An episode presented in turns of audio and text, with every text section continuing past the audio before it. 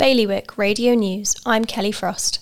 More than a thousand islanders have given their backing to a bid to save Jersey's mail plane, meaning the government will have to respond to their concerns about potentially losing the service.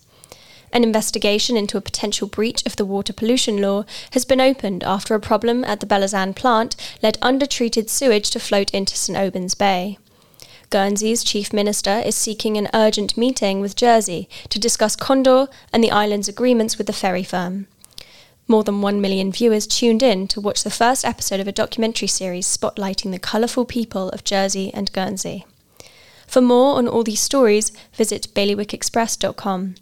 The weather this afternoon will be varied, a risk of fog patches at first, otherwise mainly sunny, gradually turning cloudy, with showers possible by dusk.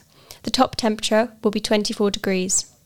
High tide is at 10 past 8 this evening. Bailiwick, Radio News.